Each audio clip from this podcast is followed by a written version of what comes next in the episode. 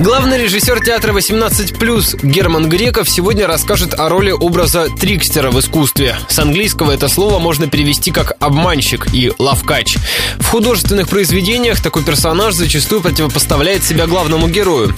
Ранее в интервью радио Ростова Герман Греков признавался, что в современном театре попытка играть в альтернативу может дать обратный эффект.